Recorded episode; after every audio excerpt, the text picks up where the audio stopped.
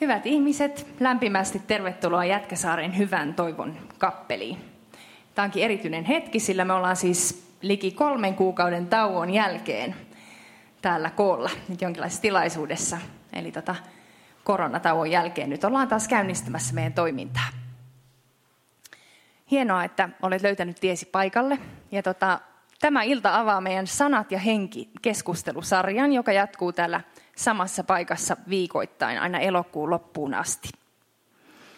Mä olen nimeltäni Elsa Sihvola, olen tässä seurakunnassa töissä yhteisömuusikkona, olen myös teologikoulutukseltani ja Anu Rask tässä vieressäni on myös teologiamuusikko ja on ollut kokoamassa tätä sarjaa kanssani.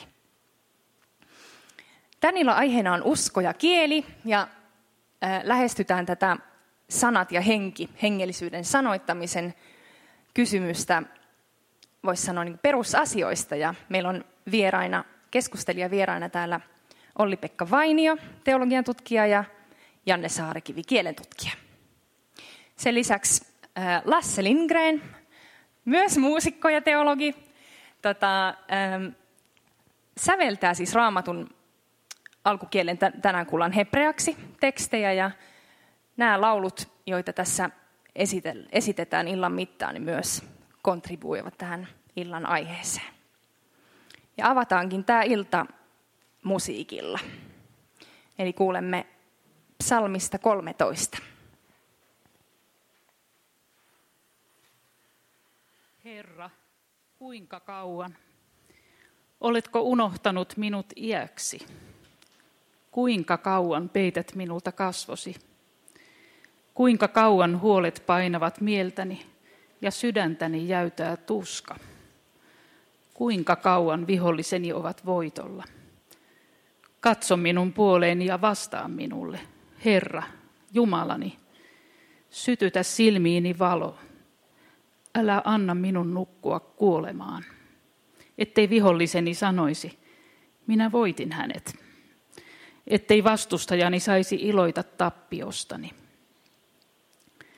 Minä luotan sinun armoosi, saan iloita sinun avustasi. Minä laulan kiitosta Herralle, hän pitää minusta huolen.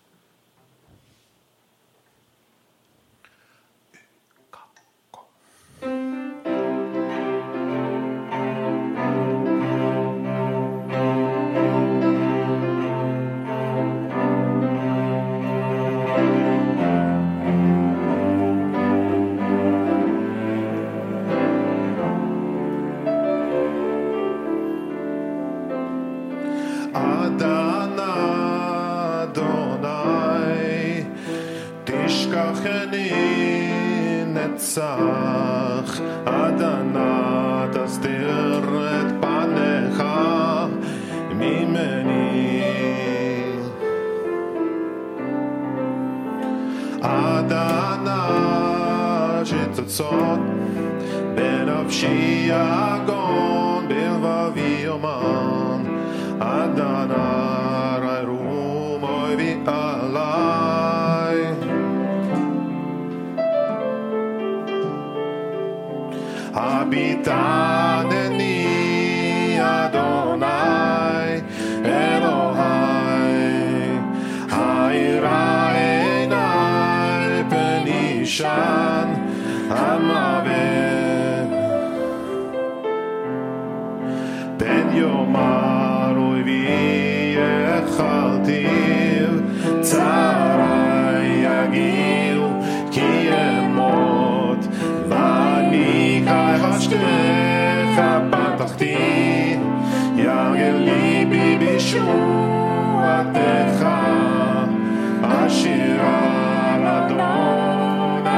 Come on.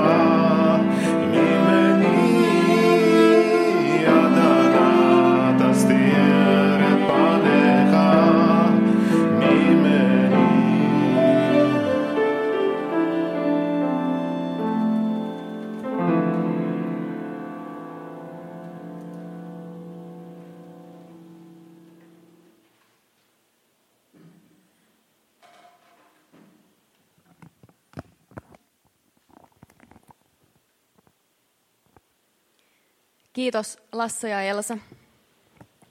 Ja lämpimästi tervetuloa myös mun puolesta.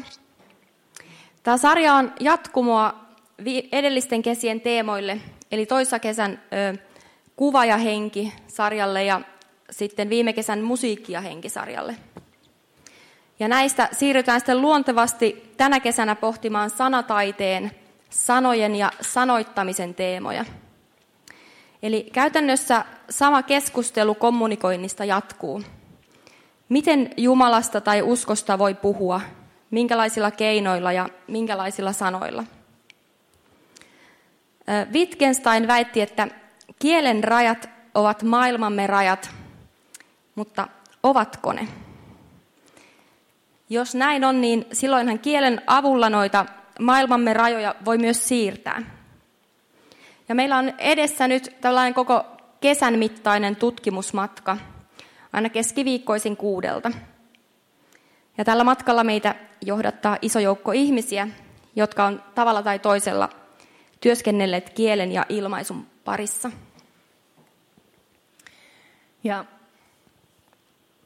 koska tämä koronatilanne vielä on mikä on, niin olemme täällä tosiaan turvavälein koolla ja ollaankin tosi iloisia, että ollaan saatu myös taltioinnin ja podcast-formaatin mahdollisuus, eli nämä illat ovat kuunneltavissa myös kotoa käsiin. Ja kiitos Markus Kartanolle, joka auttaa meitä tässä teknisessä puolessa. Tämä illan aiheena on nyt siis kuitenkin usko ja kieli. Ja, ja tota, tänään pohditaan, pohditaan ihan tämän kristinuskon kielellisyyttä ja ja sitä, että millainen rooli sanoilla on tässä meidän, meidän uskossa. Kristiuskohan on lähtökohtaisesti ilmoitettu uskonto, eli meillä on tämmöinen sanallinen raamattu, johon uskon käsityksemme pohjautuu, mutta sitten on tietysti myös teologiassa ollut vahva perinne tämmöiselle hiljaisuuden perinteelle, jossa, jossa ollaan ajateltu, että Jumala on kohdattavissa sanojen ulkopuolella.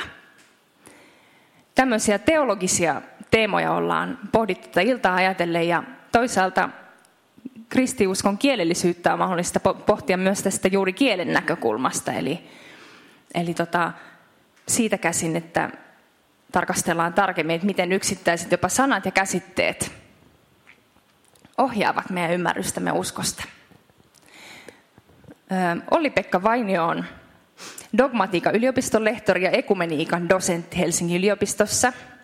Olet siis systemaattisen teologian tutkija ja Janne Saarikivi, olet suomalais-ugrilaisten kielten professori niin ikään Helsingin yliopistossa. Kerrotteko seuraavaksi omasta puolestanne, että miten lähestytte tätä aihetta? Kumpi haluaisi aloittaa?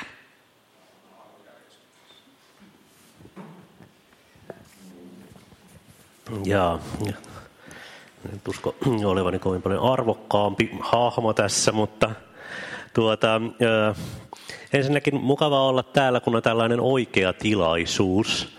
Äh, nyt en olekaan ollut sitten maaliskuun missään oikeassa tilaisuudessa. Äh, yleensähän aika paljon tulee osallistuttua kaikenlaisiin keskustelutilaisuuksiin ja muihin, ja nyt ne on ollut kaikki peruutettu tai sitten ne on ollut jossain kummallisessa muodossa netissä. Tuntuu suorastaan juhlalliselta. No niin, mm, tämän pienen johdannon jälkeen niin itse teemasta. Eli Elsa sanoi, että kieli johtaa kuin uskon ääreen. Mutta kun itse olen tällainen antropologis, antropologisesti orientoitunut kielentutkija, niin esittäisin sen kysymyksen ehkä vähän toisin, että kysyisin, että miten kieli luo uskon ja sen uskon kohteet. Siis meillähän on hyvin paljon tällaisia asioita, joita on olemassa lähinnä kielessä tai jotka voidaan niin kuin oppia tuntemaan vain kielen avulla. Ihmisen elämä on tällaista kielellisen olion sosiaalista elämää.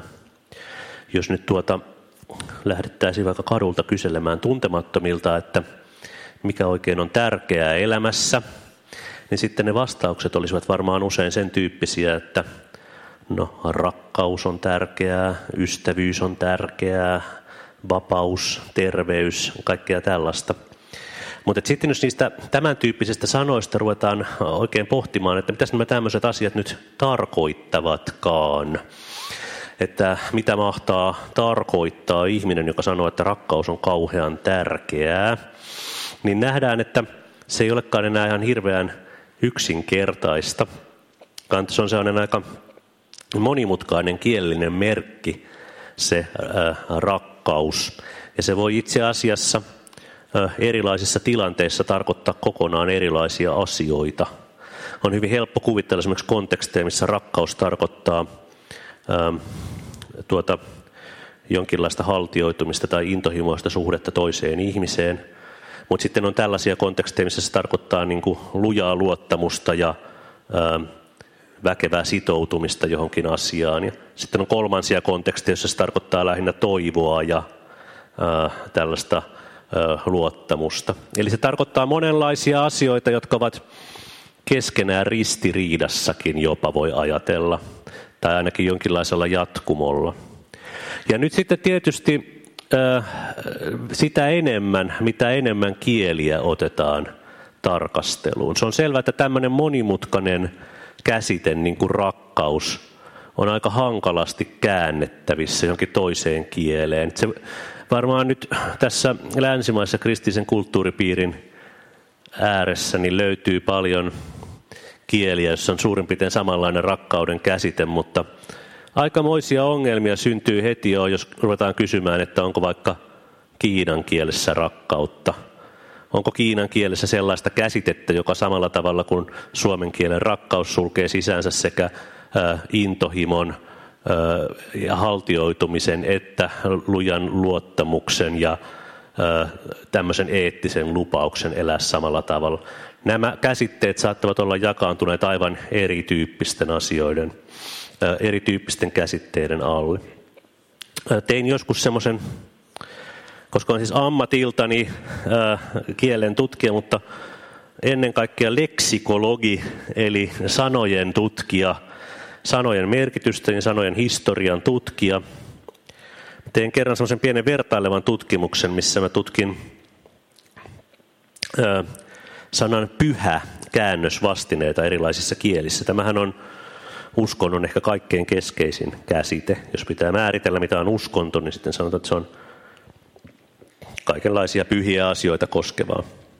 No sitten on aika helppo nähdä, että jo eurooppalaisissa kielissä ne sanan pyhä vastineet tai käännösvastineet assosioituvat aivan erityyppisiin käsitteisiin. Että pyhä on vaikka englanniksi vaikkapa saint tai sacred, mutta näitä sanoja käytetään jo aivan eri tavalla. Nämä molemmat vastaavat Suomen pyhä sanaa. Siellä on kaksi tällaista käsitettä yhden sijasta. Meillä on yksi, heillä on kaksi.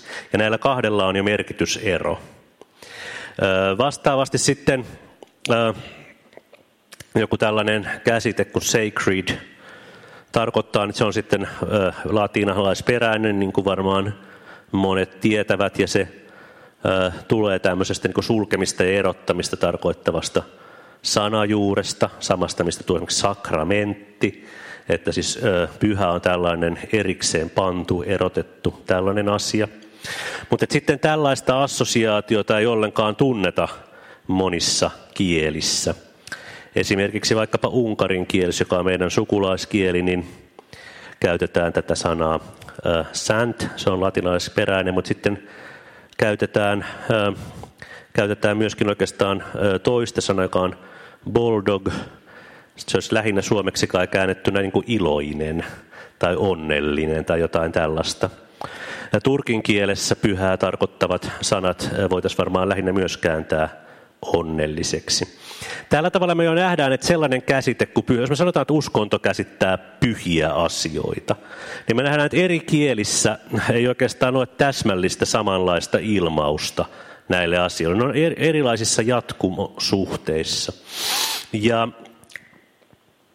siitä nyt sitten tietysti seuraa se, että mistä puhumme, kun puhumme vaikkapa Jumalasta tai pyhästä tai ö, semminkin synnistä, vanhurskaudesta, ylösnousemuksesta, tämmöisistä hyvin, ö, hyvin niin kuin korkea, korkeista teologisista käsitteistä. Ne ovat hyvin erityyppisiä eri kielissä. Ne jäsentyvät eri tavalla, suhtautuvat eri käsitteisiin eri tavalla ja tuottavat hyvin erityyppisiä ymmärryksiä siitä, mikä se uskonto oikein on ja mikä se sen uskonnon sisältö on.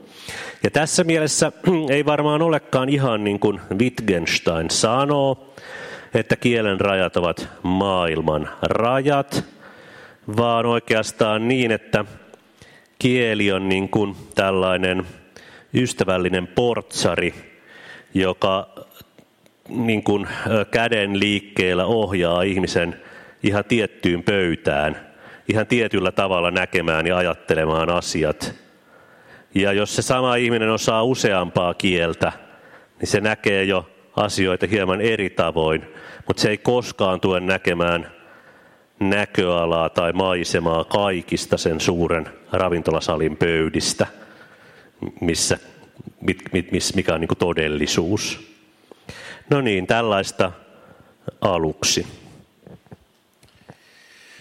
Joo, eli siis jotakin tästä omasta tulokulmasta tähän, tähän teemaan. Eli niin kuin työkseni on käytännössä hyvin pitkälti aatehistorioitsija, eli, eli tota, tutkin sitä, miten ö, kristillisen kirkon itseisymmärrys on aikaan saatoissa kehittynyt ja paikoitellen myös muuttunut. Ja, ja Elsa tuossa jo totesi tämän tähän alkuun, että kristinuskohan on tällainen niin sanottu ilmoitususkonto. Eli, eli sillähän tarkoitetaan sitä, että jos luetaan vanhaa uutta testamenttia, niin siellä niin kuin nämä keskeiset tapahtumat, mitä siellä kuvataan, on tällaisia, että niin kuin vanhassa testamentissa sanotaan, että jollekin tuli Herran sana. Eli, eli Jumala jotenkin puuttuu ihmisten elämään ja se tapahtuu yleensä puhumalla, puheen ja sanojen kautta. No sitten Uuden testamentin puolella Johanneksen evankeliumin alku, onko se evankeliumin kirjoittaja lainaa sitten tällaista kreikkalaisen filosofian logos-käsitettä, joka sitten meillä käännetään sanalla sana, joka sekin on ihan yllättävän niin kuin hankala käsite kääntää, koska se logos voitaisiin kääntää myös niin kuin järjeksi tai tällaiseksi alku, alkuprinsiipiksi ja, joka on niin järjestykseksi ja, ja, ja paljon muitakin tämmöisiä niin kuin vastaavia niin kuin merkityksiä. Eli, eli tämä on tällainen niin kuin kristinuskon ytimessä on tällainen, niin kuin, niin kuin saksalaiset filosofit puhuvat tämmöistä niin sanatapahtumasta. No sitten jos me katsotaan tätä aatehistoriaa, teologian historiaa, niin sitten meillä alkaa tällainen prosessi, tulkintaprosessi, johon Jannekin tavallaan niin viittasi, että meillä niin kuin, joudutaan, siis no, alkaen jo siitä, että, että niin kuin Uudessa testamentissa on, Uusi testamenttikin on jo itsessään käännös, että, että ei, ei niin kuin Jeesus ja opetuslapset puhuneet kreikkaa, vaan arameaa. Siellä on muut, muutama aramean kielinen sana, eli se on jo käännetty ää, äh, niin kuin jo ennen, että meillä ei ole ikään kuin edes niin kuin Uuden testamentin kautta pääsyä niihin alkuperäisiin sanoihin, eli tämmöinen niin kuin sanamagia tulee niin kuin suljettua automaattisesti pois.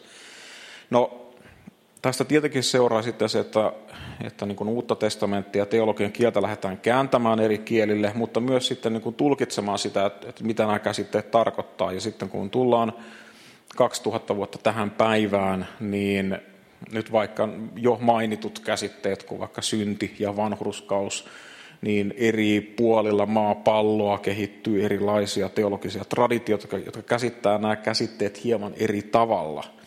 Eli, eli sitten tulee tällaisia ekumeenisia ongelmia, että, että, että eri kirkokunnat voi olla eri mieltä vaikkapa siitä, että onko, onko sellainen niin kuin, ää, vaikka niin kuin paha himo, eli latinan kielen termi konkupisenssi, niin tällainen paha himo, joka ei aktualisoida minkäänlaisina tekoina, niin onko se jo itsessään syntiä vai ei. Ja, ja tästä voidaan olla sitten niin kuin eri mieltä ja, ja sitten joudutaan käyttämään hirveitä hirveän määrän aikaa ja energiaa siihen, että pidetään dialogeja siitä, että miten me ymmärretään nämä sanat eri traditioissa. Ja, ja tämä on nyt jotakin, mitä sitten vähän osaltaan niin kuin työkseni teen.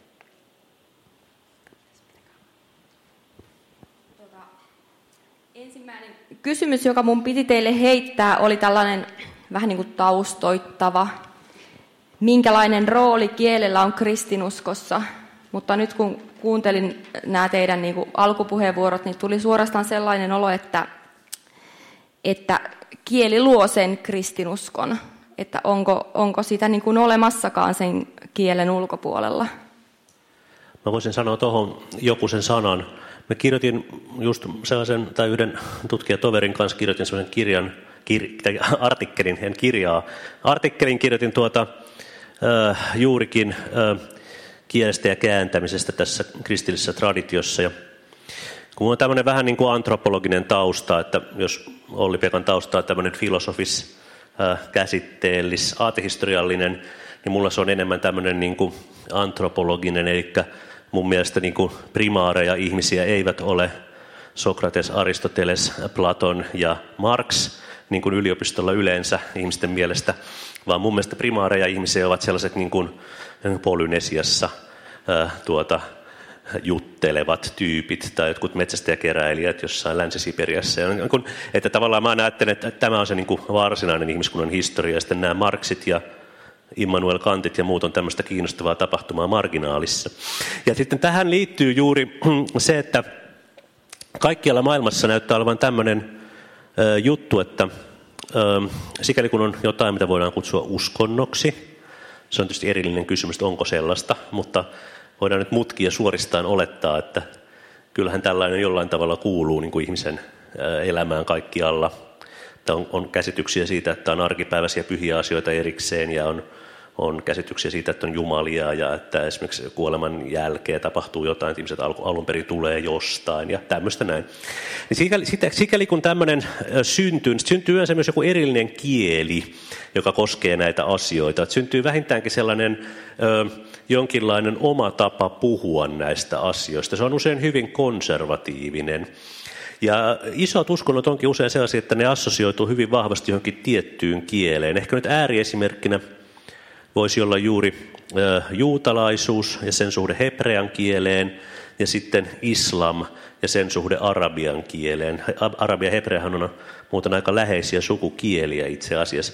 Mutta sitten maailmassa on 1,4 miljardia muslimia ja ne puhuu kaikenlaisia kieliä, mutta että oikeastaan kaikki on varmaan suurin piirtein sitä mieltä, että se oikea ilmoitus tai se oikea Jumalan asia on saatavissa vain tässä arabiankielisessä Koranissa.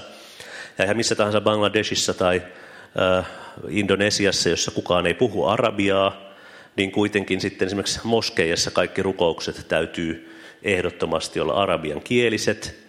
Ja se liittyy tietysti tämmöisiin käsityksiin siitä, että se ilmoitus on annettu tällä arabian kielellä, se on ihan puhdasta Jumalan sanaa. Siihen liittyy tämmöinen preeksistenssin Koranin käsite, käsitys myös, että Korani oli oikeastaan olemassa jo ennen kuin maailma oli olemassa. Että niin kuin Jumala oli luonut maailman, niin oli Jumala ja sitten oli Korani. Ja sitten tietyssä vaiheessa tämä Korani sitten ikään kuin tuli myös ihmisille. No se on sitten ihan selvä tietysti, kun se on ollut jo Jumalan luon maailman luomisessa, niin jos se nyt sitten kääntäisi vaikka suomeksi tai, tai tuota, kiinaksi, niin sehän ei olisi enää sama Koran. Se, se on niin hyvin tiukasti sidottu siihen kieleen. No nyt kristinusko on erilainen. Ehkä kristinusko esiintyy hyvin monina variantteina. Kristinuskossakin on äh, pyhiä kieliä, mutta että niitä on koko ajan tullut lisää ja ne on uudenlaisia syntyhistorialtaan. Että, että tuota, ensin tosiaan jo nämä ensimmäiset kristityt käänsivät sitä suullista aramean kielistä traditiota kreikan kielelle. No sitten melko pian kristinuskon varhaisessa vaiheessa Jonin tämä pyhä Hieronymus sitten käänsi, tai hänen aina väitetään kääntäneen tuota, tämän kreikankielisen uuden testamentin sitten latinankieliseksi, ja sitten katolinen kirkko käytti tätä latinankielistä käännöstä tämmöisen. Latinan, siis katolinen kirkko on hyvin pitkään suhtautunut hyvin kriittisesti käännöksiä, sitä mieltä, että niitä ei ollenkaan saisi tehdä. Että se pitää, pitää olla tämä latinankielinen raamattu, joka siis oli tavallaan jo käännöksen käännös. Eikä niitä ensimmäinen käännös oli siirtyminen niin oraalista, kreikkalaisesta, kreikasta latinalaisen näin. Ja sitten 1500-luvulta alkaen sitten kuitenkin näitä käännöksiä alkoi enemmän ja enemmän tulla, saksaksi, ranskaksi, tanskaksi, ruotsiksi, suomeksi. Ja, ja tuota, sitten kuitenkin meilläkin koko ajan tapahtuu niin, että ö, syntyy tämmöisiä kristinuskon suuntauksia, jotka haluavat, että käytetään jotain aivan tiettyä käännöstä. Et esimerkiksi lestadiolaiset kai käyttävät lähinnä vuoden 1776 raamatun käännöstä. He eivät hyväksy sen uudempia käännöksiä. Nyt kun tuli, silloin kun minä olin yliopistossa, niin tuli juuri niin sanottu uusi raamatun käännös, joka on jo vanha siis, 1992 raamatun käännös.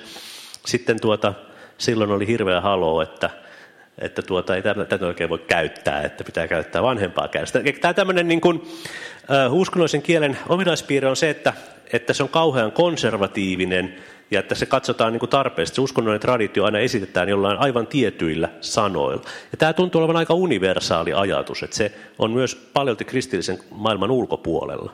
Eli, eli se ö, kieli jollain tavalla luo sen oman kulttuurin, jonkunlaisen oman kuplan, johon sitten on hyvä kuulua. Niin, se varmaan luokin sitä, mutta sitten myöskin se, että, että ehkä siinä on kysymys semmoisestakin ilmiöstä, että äh, ihmiset kuitenkin varmaan jotenkin suhtautuu uskonnollisiin asioihin kunnioituksella ja niin pelolla ja äh, ne ajattelevat, että ne ei voi hallita niitä, ne ei voi tuntea niitä ja siinä niin kuin apuvälineenä sitten toimii myös tämä tällainen arkkainen kieli outoinen käsitteineen tai välistä kokonaan vieraskieli. Että, että tota, esimerkiksi tämä Koranin resitoiminen on tällainen asia, mikä niin kuin erikseen opetellaan joka paikassa. Että nyky, nykyarabitkaan eivät oikeastaan ymmärrä Korania.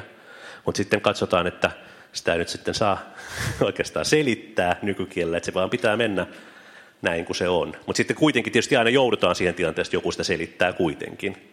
Ainahan se on, on sitten niin. Joo, jos mennään takaisin siihen alkuperäiseen kysymykseen, miten se menikään, että onko Että minkälainen onko kielen... rooli, rooli kielellä on kristinuskossa tai että... Mm, joo, tai oikeastaan tai... sen jälkeen se, että on, onko se niin kuin, että tai voiko miten niin kuin kieli luo, luo sitä. Tai voiko kristinusko olla ilman sitä niin, kieltä. Niin, niin, aivan. Joo. Eli, eli siis tässähän niin kuin, taas jos aletaan pelaamaan tällaisilla niin kuin filosofisilla käsitteillä tai jaotteluilla, niin me voidaan ottaa tämmöinen niin kuin kieli- ja käytäntö jaottelu. Eli, eli kieli luo tietynlaista käytäntöä, mutta sitten niin kuin käytäntö luo puolestaan tietynlaista kieltä. Ja, ja tästä syntyy tällainen muna- vai kada-ongelma, että kumpi tässä on niin kuin ensin. Ja, ja nyt jos katsotaan, jos me puhutaan no, teologisista käsitteistä kuin vaikka vanhurskausta, sitten niin kuin opeista, joka vaikka vanhurskauttamisoppi, joka on sitten ja luterilaiset on määritelleet sen tunnustuskirjoissaan, katolinen kirkko on määritellyt sen Trenton konsiilissa ja, ja omassa katekismuksessaan. Ja, ja nämä niin kuin opit voi olla niin kuin joltakin osin niin kuin erilaisia, mutta ne, ne kaikki niin kuin pohjautuu sinne niin kuin tietynlaisen käytäntöön. Eli, eli se, että ensimmäisellä kristityillä oli joku tietty tapa, miten ne eli. Eli, eli, eli ne, niin kun, kun ne kokoontui yhteen, ne teki tiettyjä asioita ja, ja sitten ne teki ne just tietyllä tavalla. Ne käytti tiettyjä sanoja, ne käytti tiettyjä aineita, ne teki tietyt asiat tietyssä järjestyksessä. No sitten niin kauan kuin tämä yhteisö, tai jos käytetään nyt sanaa kupla, on jollakin tavalla niin kuin melko pieni ja, ja niin kuin se on syntynyt jollakin tavalla luontaisesti, ne voi niin kuin, ää, tehdä sitä, mitä ne tekee sulassa sovussa ja yhteisymmärryksessä, mutta heti jos siihen alkaa tulla muita ulkopuolelta, niin sitten pitää alkaa selittää, että no, no miksi te teette näin? Kun, kun te teette noin, niin mitä te tarkoitatte sillä? Ja, ja tästähän sitten syntyy hyvin nopeasti tällainen katekeettinen traditio, eli, eli sitten mitä aletaan kasteoppilaille opettaa. Ja tästähän meillä on aika paljon materiaalia olemassa, eli, eli alkaa syntyä hyvin nopeasti tällaiset kastetunnustukset, jotka on, on sitten meidän niin kuin apostolisen uskon tunnustuksen ja Nikaen uskon tunnustuksen taustalla. Eli ne on tämmöisiä niin kuin opetusvälineitä, millä sitten yritetään niin kuin summata se, mistä tässä hommassa on kyse, ja, ja se niin kuin pohjautuu siihen niin kuin, niin kuin käytäntöön ja elämään, joka on niin kuin tämmöinen niin kuin sekasotku niin kuin sanoja ja, ja tekoja. Ja, ja niistä on niin kuin, ää, mahdoton sanoa, että kumpi niistä on niin kuin primäärisempi, koska, koska sitten mä viittasin jo tähän niin kuin ilmaisuun, tähän niin kuin, että Jumalan sana tai Herran sana tulee ää, jollakin, niin jos tämä Genesiksen niin luomus, luomis, kertomus, niin siinähän tämä sana on tällainen aktiivinen voima. Eli, eli tällainen, kun Jumala sanoo, niin, niin jotain niin aina tapahtuu. Eli ne on tällaisia niin käskyjä, ne on, että ne saa aikaan tietyn niin asian tilan. Eli, eli, eli se on jotenkin niin kategorisesti hyvin niin erilaista, kun no ihmissana voi toisinaan olla sellaista, että mä voin sanoa niin mun pojalle, että siivoa huoneesi. Mutta mut siitä ei niinku se, seuraa mitenkään automaattisesti, että se huone niinku siistiytyy. Joskus voi tapahtua niin, mutta toisinaan niinku ei. Mutta tämä tämä niin kontrasti tähän niin kuin Jumalan sanaan tässä Genesiksessä on aika... Et, siis siinä on tämmöinen niin linkki, että me, me niin kuin tunnistetaan että, että ihmisinä se, että kun joku sanoo jotain, jota tapahtuu, mutta että se, se tavallaan ikään kuin jonkinlainen lähes niin kuin välttämättömyyden pakko, mikä liittyy niin kuin tähän niin kuin Jumalan sanaan siinä Genesiksessä, on niin kuin hyvin erilainen. Ja se voi niin kuin synnyttää just tällaisen siis, ää, vähän niin arkkaisen tunnun, että se on jotakin omituista, pelottavaa. Muista Ilkka Remes käytti jossakin haastattelussa tällä, tällaista niin kuin, vähän niin kuin viitaten tämän tyyppisiin ilmiöihin, että hy, hyvissä romaaneissa pitää olla tämmöisiä kumuelementtejä. Eli jotain semmoista, mikä niin kuin resonoi niin kuin hyvin niin kuin vahvasti ja on vähän semmoinen niin kuin pelottava. Ja, ja tässä niin kuin Genesiksessä tämä niin kuin Jumalan sana niin kuin näyttäytyy aika tämmöisenä niin kuin pelottavana, että, että se niin kuin luo sitä todellisuutta ilman, että kukaan niin kuin voi edes siihen niin kuin, niin kuin vaikuttaa.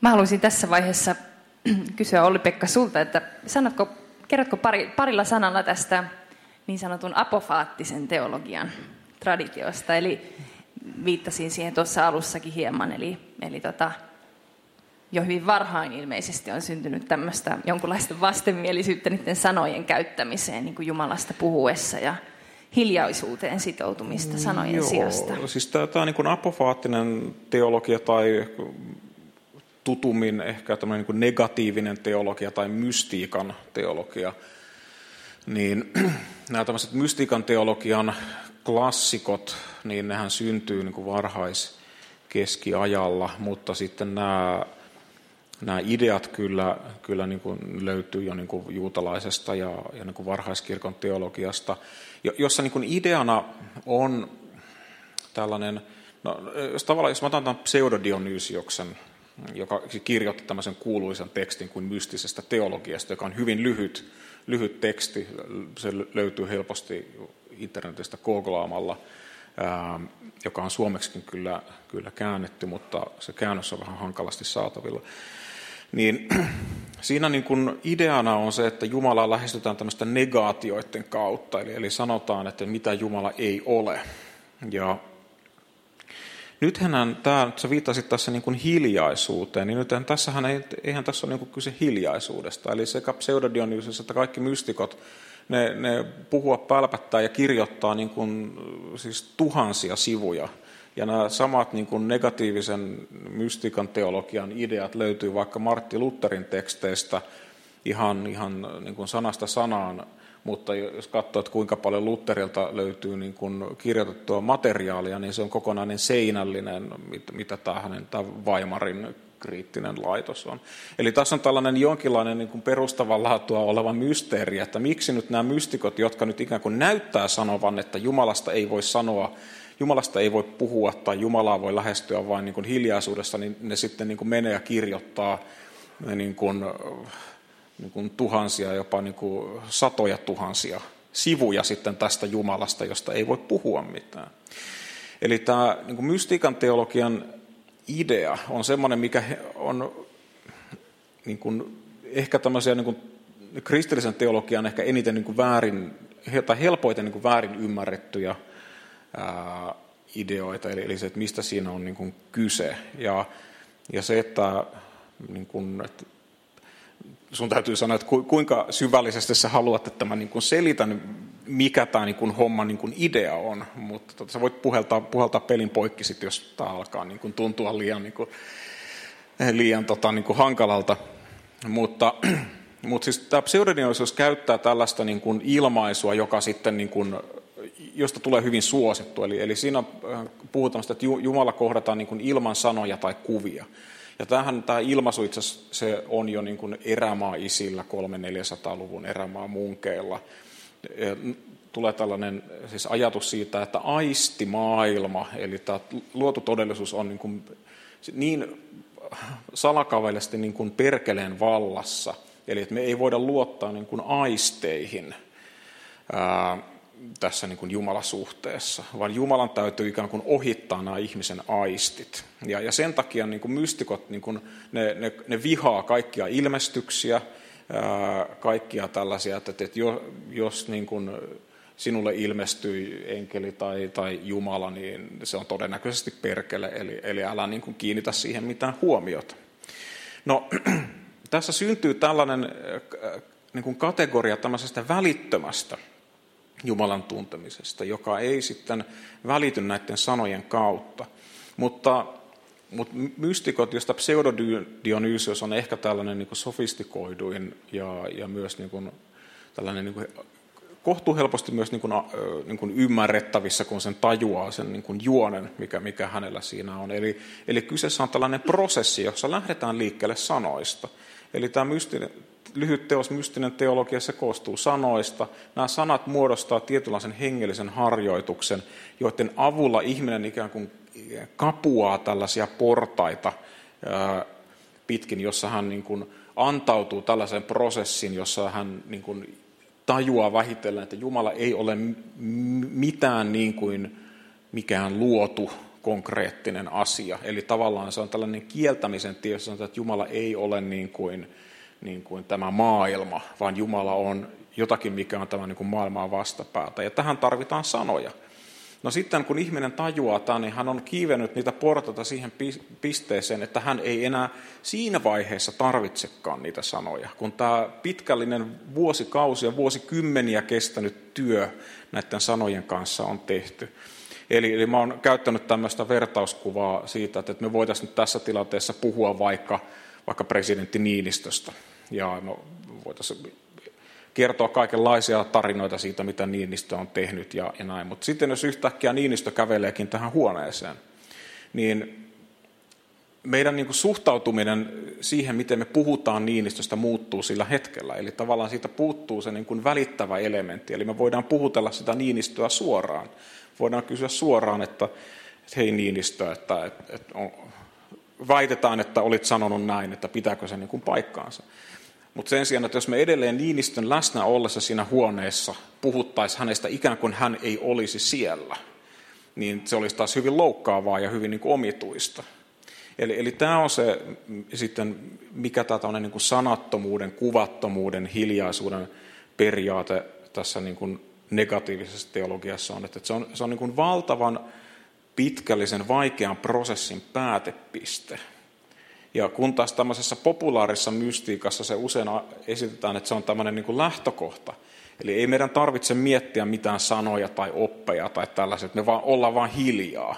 Ja niin kuin viipyillään nyt tässä pyhän edessä tai jotakin niin kuin muuta. Mutta eihän tästä niin kuin, ei niin kuin, tämä ei ole niin kuin lainkaan sitä, mitä sitten tämä niin kuin mystikan traditio niin kuin ajattelee. Mutta tämä nyt näin hyvin niin kuin lyhyesti. Kiitos. Tämä vastasi meidän mielessä olleen kysymykseen siitäkin, että miten nämä yhtäältä sanallisuus ja toisaalta hiljaisuus, voiko ne olla niin totta yhtä aikaa. Mutta tämä prosessi kuvasi sitä, että kenties voivat. Jatkatko Anu? Mä kysyn ensin, että paljon se kello on mulle joka tässä? Joo. Tota, joo, mua olisi kiinnostanut tarkemmat esimerkit vielä siitä, että millä tavalla se kieli sitten ohjaa uskon tulkintaa. Tai eri, vaikkapa juuri eri, eri kielet, erilaiset metaforat. Joo, Joo tota, no mä voin varmaan jotain siitä sanoa. Se kysymys on tietenkin äärettömän laaja. Ja sit... no nimenomaan jotain konkreettisia Joo. esimerkkejä, jos tulee sulle. Siitähän voi tietenkin pitää kokonaisia luentosarjoja ja ottaa sitten erilaisia asioita, että minkälaisia metaforia liittyy Jumalasta puhumiseen, pyhästä puhumiseen, synnistä puhumiseen, jotain tämmöistä. Mutta että tota, musta se niinku riittää ajatella vain muutamia tämmöisiä isoja uskonnollisia konsepteja, että pääsee pikkasen kiinni siitä, että uskonto on kuitenkin kontekstuaalista aina. Mä puhuin tuossa aikaisemmin sanasta pyhä ja sanoin, että esimerkiksi vaikka jo englannin kielessä tai sanokaamme ruotsin kielessä, niin on oikeastaan useampi sana, joilla käännetään Suomen pyhä. Tai vaikka ruotsia, niin siellä on kaksi sanaa, siellä on sankt ja helig. Ja nämä molemmat ovat ikään kuin Suomen pyhä, mutta sankt ja helig ovat oikeastaan niin eri asioita.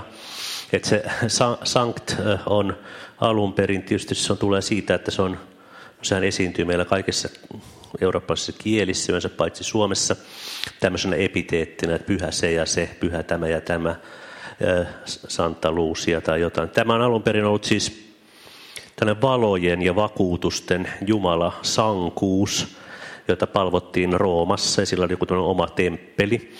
Että tämmöinen sankt jotakin palautuu tämmöisen niin kuin todeksi vannomisen ajatukseen.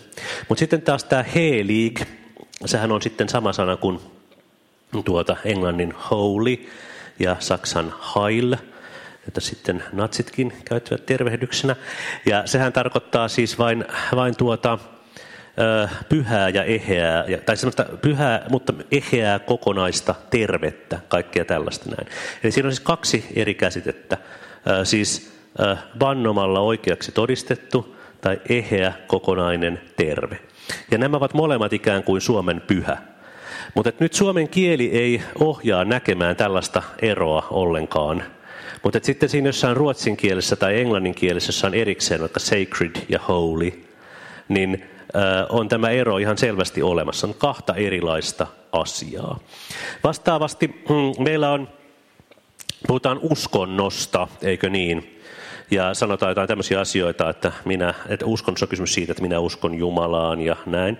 Ja nyt sitten jos ajatellaan tämän uskosanan käännösvastineita, vaikkapa Englannissa jälleen, että hyvä aina aloittaa englannista, kun se on kaikille tuttu, niin nähdään, että mm, Englannissa on oikeastaan kaksi ihan erilaista uskosanan käännösvastinetta, jossa on ihan eri merkitykset. Että toinen on tämä belief, eli totena pidetty tosi uskomus, joka voidaan verifioida tai näyttää todeksi tai katsotaan todeksi.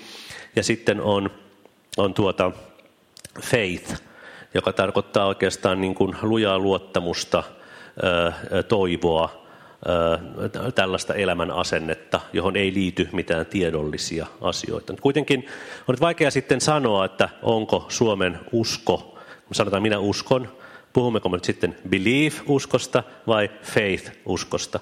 Se ikään kuin sisältää näitä molempia elementtejä, mutta jossain toisessa kielessä voidaan tehdä tällainen ero hyvin helposti. No sitten, jos mennään spesifisti johonkin äh, kristilliseen terminologiaan, niin mun mielestä niin kuin semmoinen hauska klassinen esimerkki on tuo synti. Äh, kun tuota, syntihän on äh, esimerkiksi saksan kielellä synti on schulde. Se on siis sama sana kuin velat.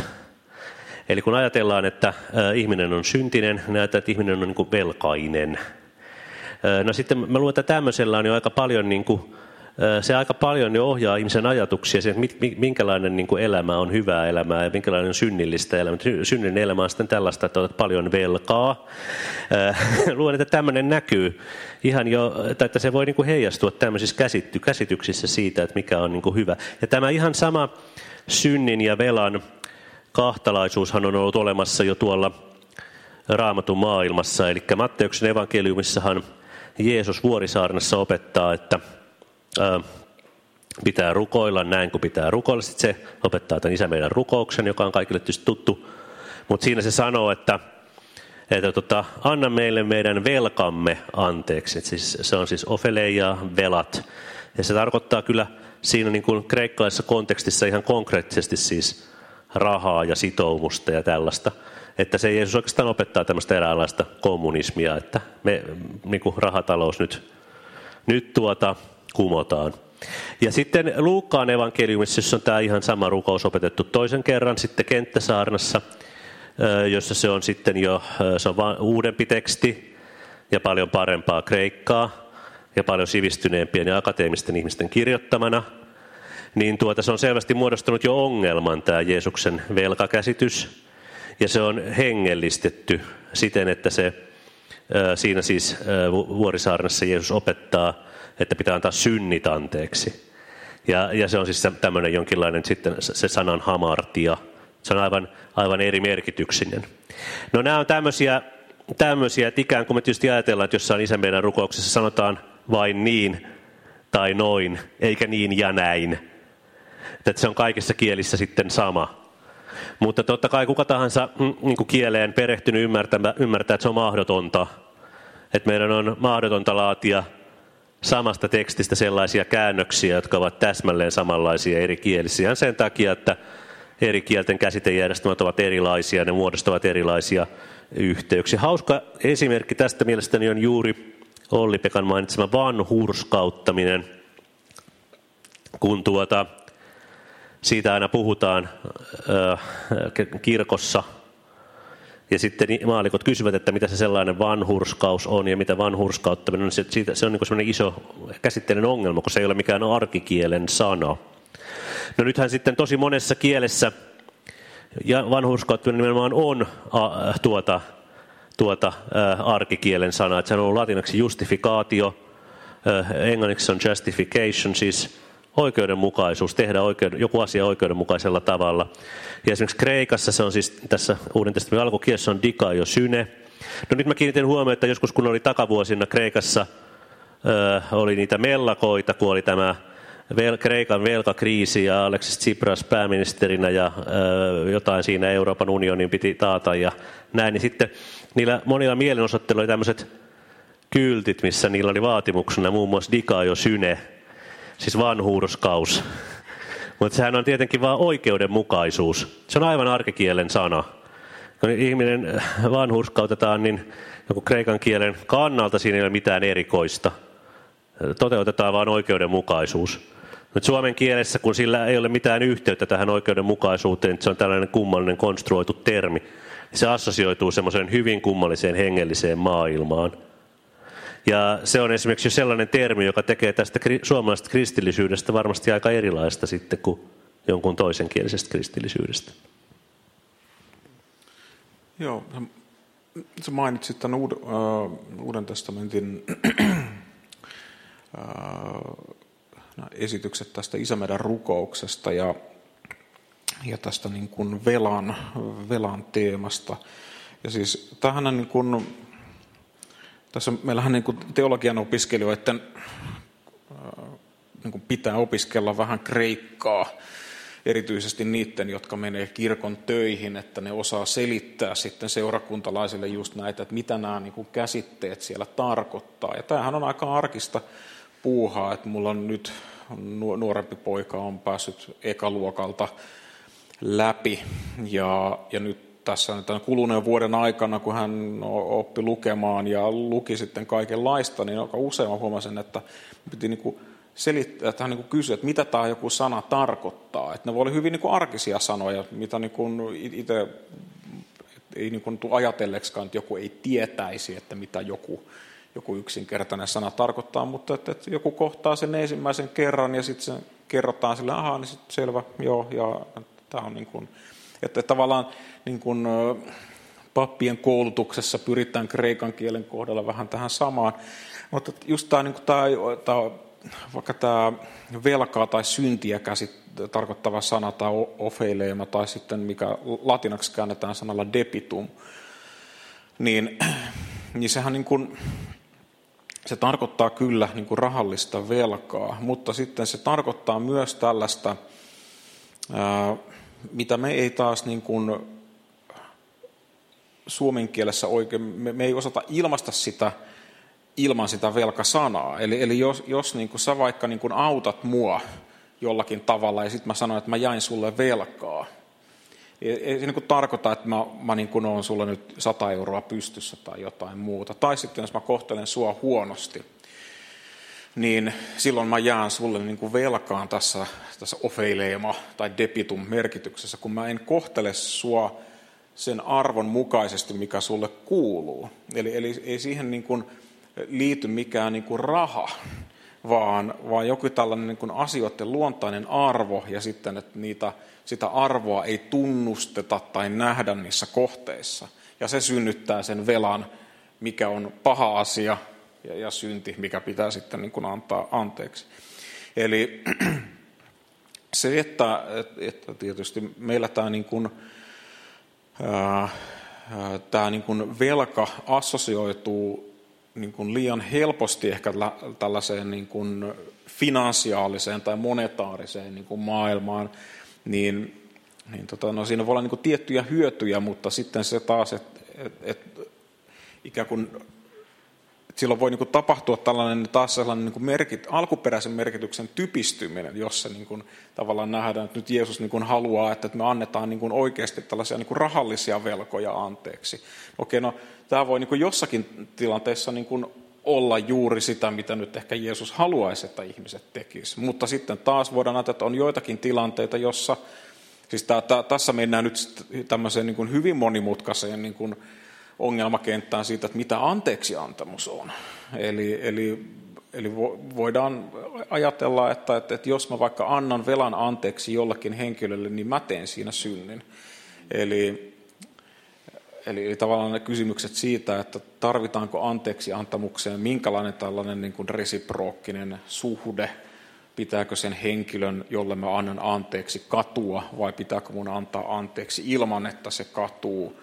Ja, ja ja, tota, ja tästä on, mä en ole, kuulostaa hassulta sanoa, että teologi ei ole niin kuin anteeksiantamuksen niin kuin asiantuntija, mutta siis tämä on oikeasti hirvittävän vaikea ja hankala kysymys, ehkä johtuen siitä, että nämä ihmisen elämän tilanteet voi olla niin äärettömän niin kuin monimutkaisia ja hankalia, että, että tavallaan tällaisen yhden simppelin teorian soveltaminen kaikkiin mahdollisiin tilanteisiin ei niin kuin onnistu.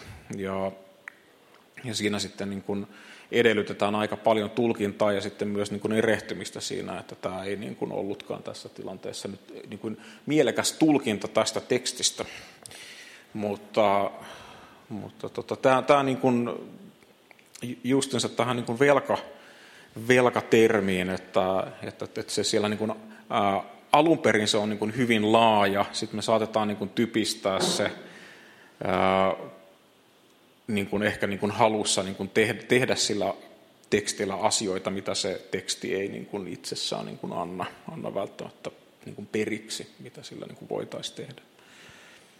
Joo, no hirveän hyviä esimerkkejä molemmilta tuli juuri siitä, että millä tavalla se kieli ohjaa sitä tulkintaa.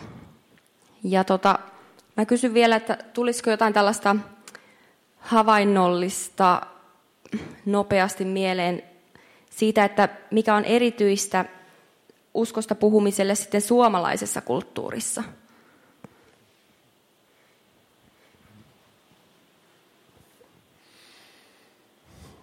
Hmm.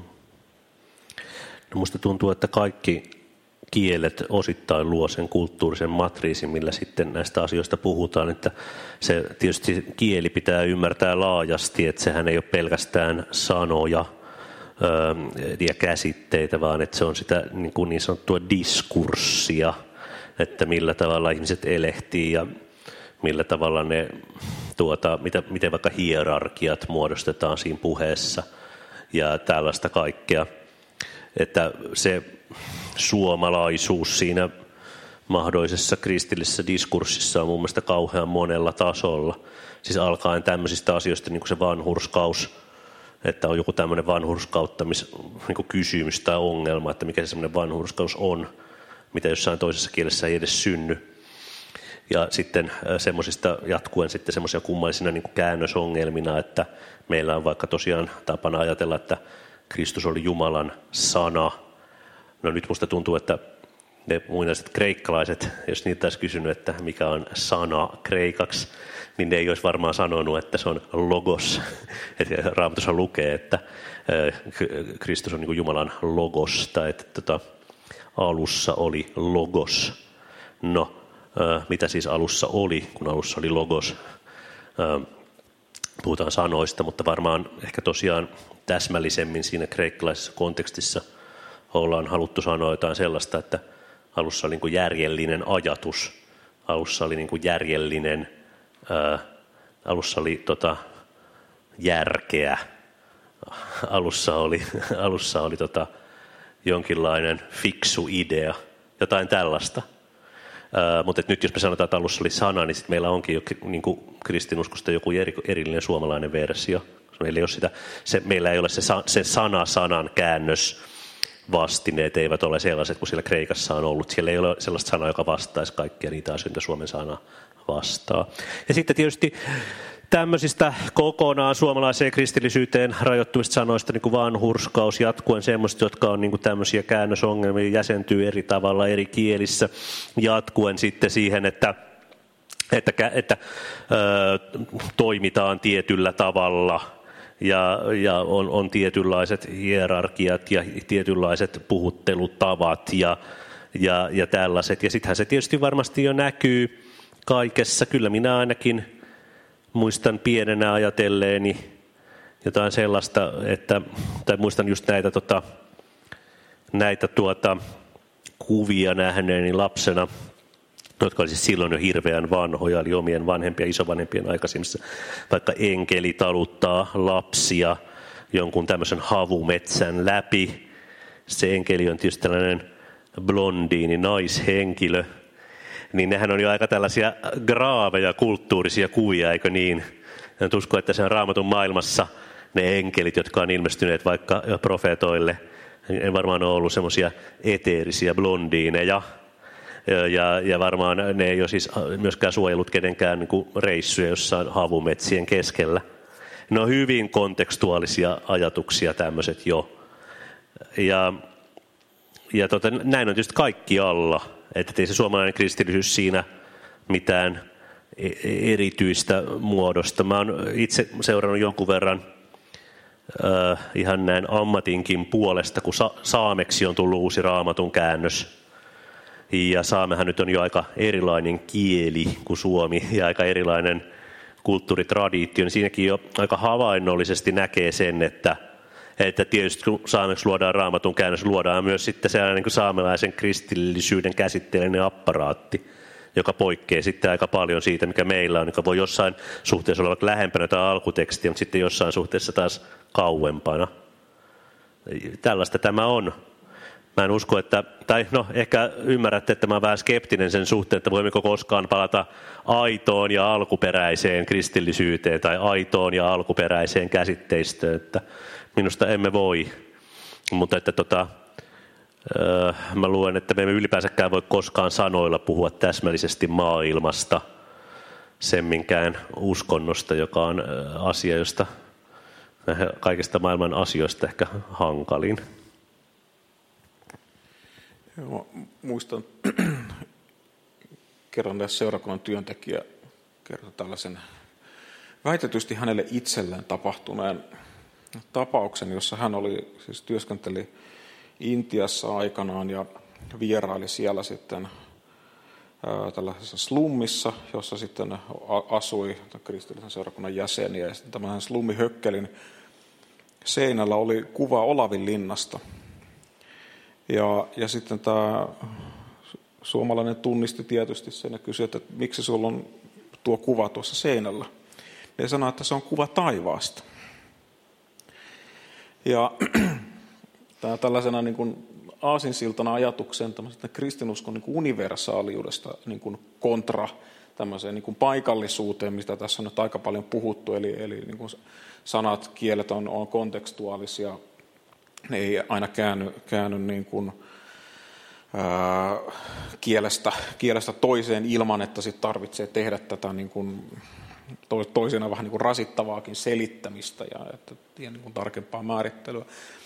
Mutta mutta jos niin kuin suomalainen kristitty matkustaa oikeastaan niin kuin minne päin tahansa niin kuin maailmaa ja, ja osallistuu siellä niin kuin oikeastaan melkein minkä tahansa kristillisen seurakunnan kokoukseen, niin hän kyllä niin kuin ymmärtää sen, että mitä siellä tapahtuu, mistä tässä on kyse. Hän voi olla vähän ehkä eri mieltä, että tarvisiko tässä nyt just noin kovaa tuota rumpua lyödä tai, tai tota, ei nyt, nyt tarvitse niin kuin, käsiä nyt ihan noin kohotella, että laitetaan kädet mieluummin taskuun.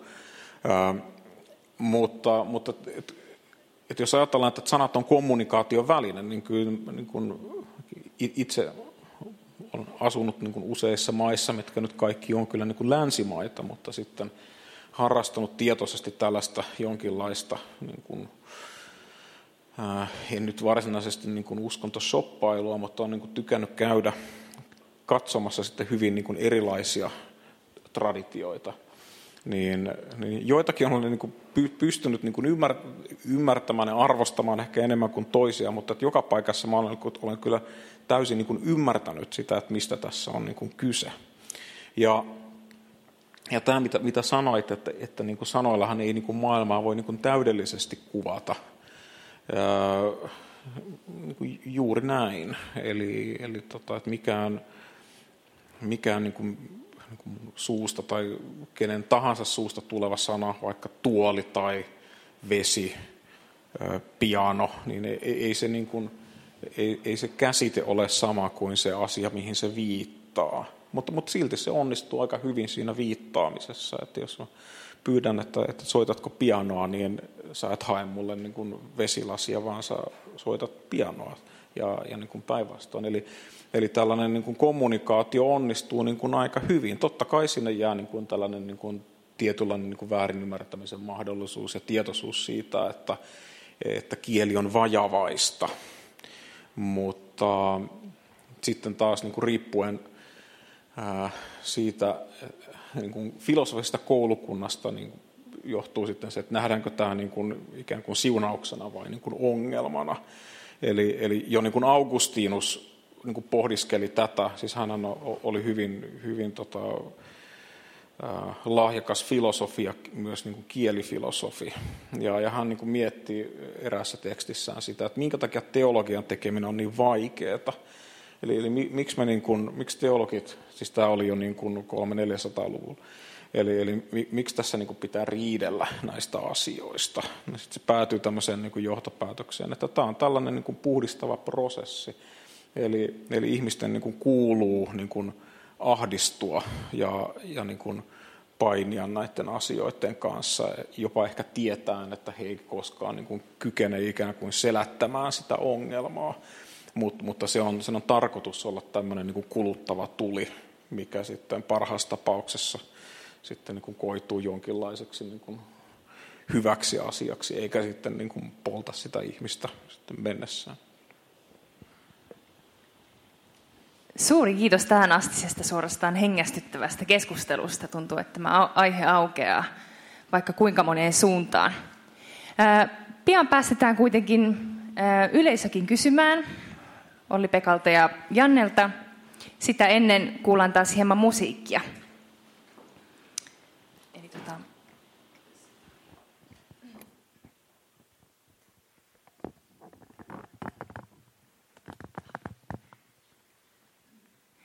Tosiaan sanat löytyy tuolta screeniltä ja niitä löytyy myös lappumuodossa tuolta sivupöydältä ja luetaan vielä suomenkielinen teksti ääneen. Psalmista 27. Herra, kuule kun huudan sinua. Ole minulle armollinen, vastaa pyyntööni. Sydämeni muistaa sinun sanasi, etsikää minun kasvojani. Herra, minä tahdon etsiä sinua. Älä kätke minulta kasvojasi. Älä vihastu, älä torju palvelijaasi. Sinä olet aina ollut minun apuni. Älä nytkään jätä minua. Älä hylkää, sinä Jumalani, sinä auttajani. Vaikka isä ja äiti minut hylkäisivät, Herra pitää minusta huolen. Herra, opeta minulle tiesi. Johdata jalkani oikealle polulle. Päästä minut vihamiehistäni.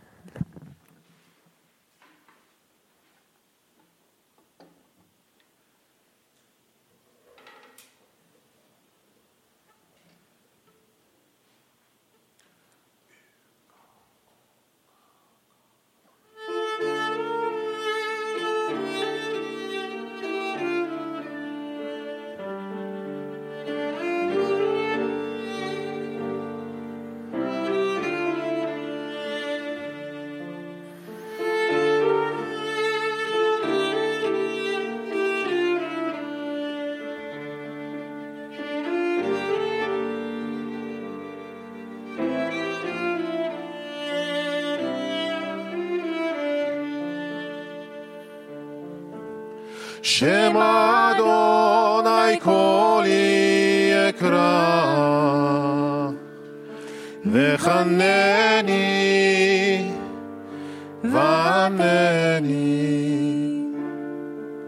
לך אמר ליבי בקשו פניו את פניך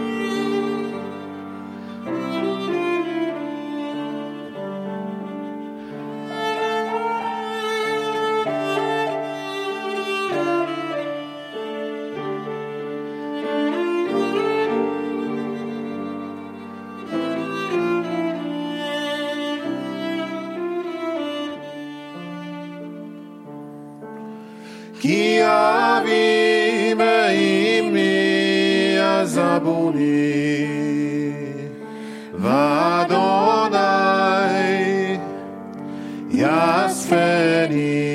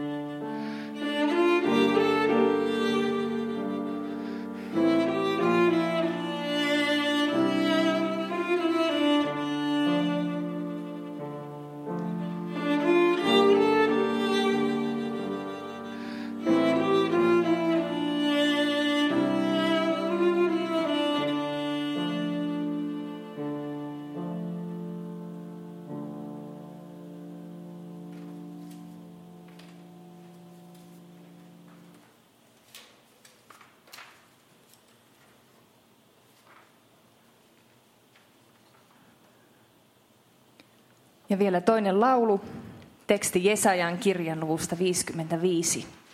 Sillä niin korkealla kuin taivas kaartuu maan yllä, niin korkealla ovat minun tieni teidän teittenne yläpuolella ja minun ajatukseni teidän ajatustenne yläpuolella. Niin kuin sade ja lumi tulevat taivaasta, eivätkä sinne palaa, vaan kastelevat maan, joka hedelmöityy ja versoo ja antaa kylväjälle siemenen ja nälkäiselle leivän, niin käy myös sanan, joka minun suustani lähtee. Se ei tyhjänä palaa, vaan täyttää tehtävän, jonka minä sille annan, ja saa menestymään kaiken, mitä varten sen lähetän.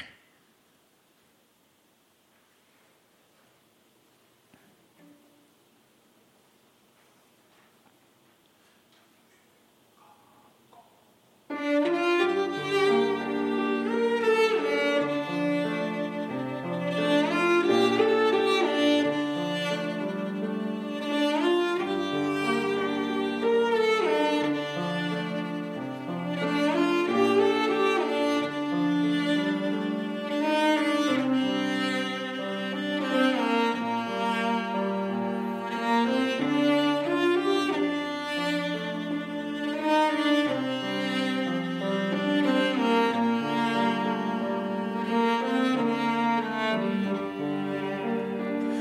גבהו שמיים מארץ, כן גבהו דרכי מדרככם ומחשבותיי ממחשבותיכם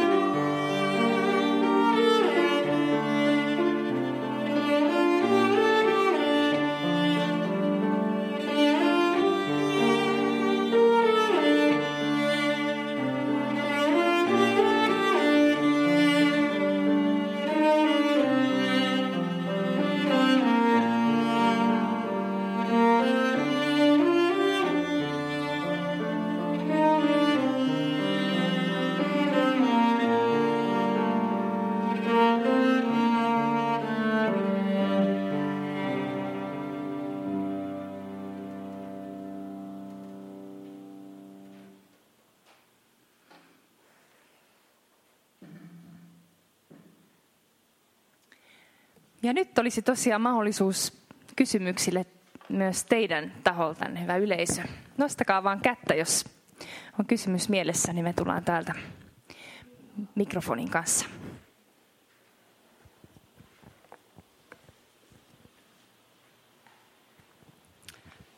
Joo, haluaisin kysyä, mm, mua on askarruttanut pitkään, tämä, kun yleensähän niin käännösvirheet on, niin kuin, ne on erehdyksiä, on yritetty parhaansa, mutta ei ole pystytty, mutta mun mielestä niin kuin suomen kielen käännökset joistakin sanoistaan ei, ei voi olla, siis ne on tahallisia, niin kuin tuomiokirkko.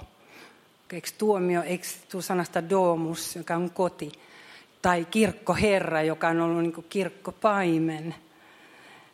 Mitä mieltä olette näistä? Kun tästä ahdistuksesta puhuttiin vähän näissä suomalaisissa. Niin on nehän monet aika vanhoja sanoja, että esimerkiksi tuomiokirkko on ö, varmaankin jo keskiaikainen sana, että, että sittenhän se on, sehän näkee itse asiassa juuri sitä sanan rakenteesta, että se on joku tämmöinen, ö, nythän se on ruotsiksi domkyrkka, mutta se on ollut tämmöinen domjökyrkka tai joku domjökirko, joku tämmöinen se on ollut siinäkin varhaisessa Ruotsissa, että se on ollut Uh, että, että se on ikään kuin lainattu varmaan sellaisenaan, että se ei ole käännös, vaan se on laina. Uh, ja tuota, sitten sen nä- siksi se on sen näköinen. Mutta sitten tietysti tuomio-sana on lainattu vielä erikseen, että se on vain saman näköinen sana. Ne ovat sattumalta samannäköiset. Niin, ne ovat sattumalta samannäköiset. Että tota, ei sitä nyt voi ehkä Mm, niin se on kyrkkuherde. Öö, niin. No mä luulen, että se on niin sanottu, tai tuommoisiahan kutsutaan siis kielitieteessä kansanetymologioiksi, että ne syntyy sillä tavalla, että se joku henkilö on ehkä halunnut sanoa joku kyrkku herde tai jotain tämmöistä, mutta se ei ole siis tuntenut sitä jälkiosan merkitystä, sitä paimen, paimenen merkitystä, niin sitten se on vain samaistettu sellaiseen vanhastaan tuttuun suomalaiseen sanaan, joka niin kuin on siinä pikkasen lähellä. Mutta että tämmöistä lainautumistahan on tietysti hirveän paljon. Noin kaksi on nimenomaan niin kuin mun mielestä pikemminkin lainoja kuin käännöksiä. Että ne on vähän niin kuin eri. Siis ihan viatonta. Niin, no kyllä mä väittäisin, että se on niin kuin viatonta keskiajan suomalaisten ruotsin kielen osaamattomuutta. Mutta sitten minkälaisia kaikenlaisia, niin kuin alkua, mutta minkälaisia kaikenlaisia niin kuin merkityskenttiä sitten on tai semmoisia, niin sitä, si, siitä on tietenkin sitten voi miettiä. Eihän kieli ole siinä mielessä koskaan viatonta, tai ainahan se ohjaa assosiaatiot johonkin tietylle, johonkin tiettyyn suuntaan. Mutta onhan meillä sitten toisaalta ehkä hyvä, suomen kielessä puuttuu monia sellaisia asioita, jotka jossain toisessa kielessä ohjaa niitä tuota ajatuksia ihan kummallisiin suuntiin, niin kuin vaikka kieliopilliset suvut kielipaiset suvuthan ohjaa juuri ajattelemaan tämmöisiä asioita, että Jumalat on miehiä ja, ja tota, jotain tällaista. Suomen kielessä periaatteessa voi ajatella, että on aika neutraaleja olioita.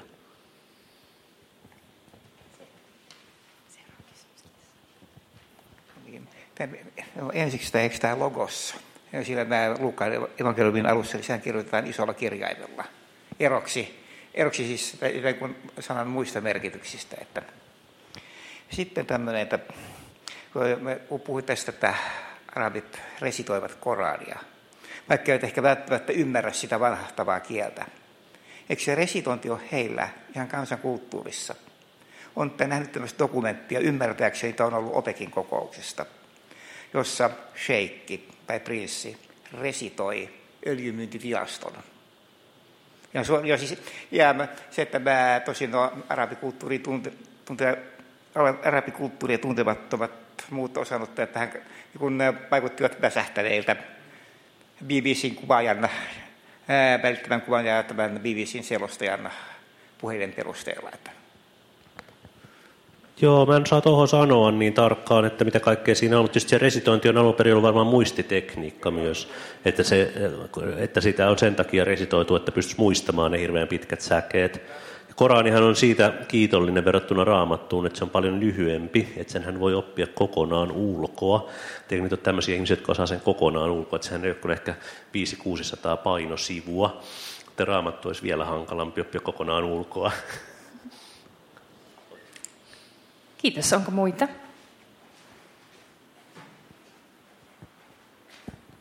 No niin. Tulin tänne kuuntelemaan Jannea. Ja tuota, mulla on semmoinen tausta, että mä oon semmoisen pari tuhatta kertaa omasta mielestäni käynyt kirkossa ja näin maalikkona voitte kuvitella, että onpa tullut kaikenlaisia sanoja kuunneltua. Tuota, mä sanon yhden, siis mun tämä kysymykseni liittyy sanaan totuus. Mutta sille mä joudun nyt sanomaan yhden taustajutun. Kun aikanaan, aikanaan tuota vaimoni kanssa keskustelin huoneessa, olohuoneessa, että pitäisikö, kun meillä on kaksi lasta, niin pitäisikö vielä kolmas tehdä.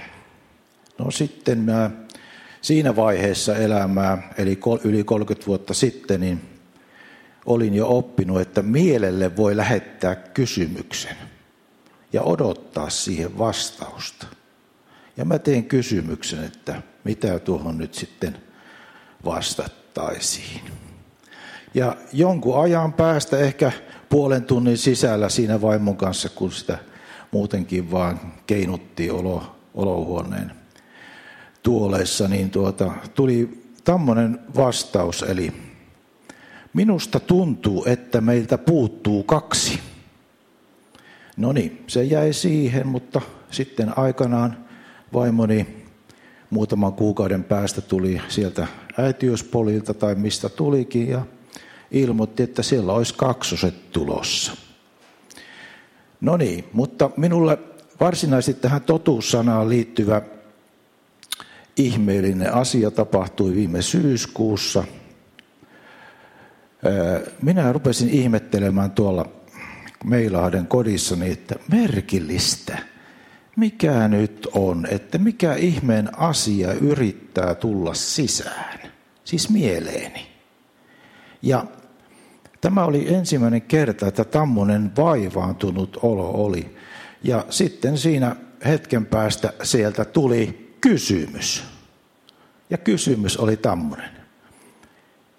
Mahtoiko Jeesus tarkoittaa aikoinaan olevansa tie, totuus ja elämä, sillä totuudella siinä, siinä sano, sanomisessa, miten paljon tämä totuus tarkoittaisi eh, luonnonlakien totuutta. Eli sitä totuutta, joka on tässä isänsä luomassa – parin sadan miljardin galaksin joukossa nyt voimassa koko ajan. Olin aika ällistynyt itse, että mistä tuo kysymys tuli ja miksi se just, just liittyy tähän Jeesuksen sanomaan asiaan. Ja nyt kun minä tänne tulin ja kuuntelin tätä teidän juttua, niin, niin en mä voinut muuta kuin päättää itse, että tämä minun pitää saada kysyttyä nyt Jannelta. Jaa, mulla ei ole siihen ehkä hyvä vastaus, kun mä osaan mennä Jeesuksen pään sisään miettimään, miksi on minkäkin asian sanonut. Uh, en tiedä, tietäisikö Olli Pekka? Jaapa jaa, siis tämä totuushan on, no, niin kuin voitte kuvitella, niin se on aika siis samanlainen käsite kuin tämä logos, eli kreikan aletheia, joka on aika niin kuin ladattu, ladattu termi. Eli mä, mä olisin ehkä niin kuin itse taipuvainen tulkitsemaan tämän totuuden tässä tällaisena, niin kuin toisaalta siis nythän totuushan tämmöisellä niin kuin, niin kuin arkimerkityksenä tarkoittaa tämmöistä niin kuin yhtäpitävyyttä asioiden välillä. Eli jos mä sanon, että kissa on matolla ja sitten tuossa on kissa, joka on matolla, niin se mun lause kissa on matolla on tosi. No, no tämähän on aika tällainen niin kuin minimalistinen ja vähän niin kuin, niin kuin liian arkinen käsitys niin kuin totuudesta.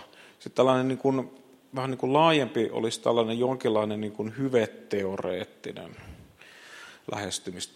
Tällainen niin kuin, missä niin kuin puhutaan totuudesta tällaisena niin kuin viisautena tällaisena niin kuin koko, jotakin, mikä nyt liittyy vähän tähän, tähän niin kuin logoksen käsitteeseen, eli jotakin, mikä pitää ikään kuin ei vain niin kuin yhtäpitävyyttä niin kuin väitteen ja asiaintilan, mikä olisi tämmöinen niin kuin tieteellinen, ehkä fysikaalinen totuus, vaan jonkinlainen tämmöinen niin kuin holistinen niin kuin kaiken niin kuin yhteenkuuluvuus. Eli, eli jos tässä nyt yritän mennä ikään kuin sinne niin kuin Jeesuksen niin kuin pään sisään, niin oletan, että jotain tällaista, niin kuin aika tällaista niin kuin, niin kuin kosmologista ideaa siinä todennäköisesti on, on niin kuin varmaan haettu.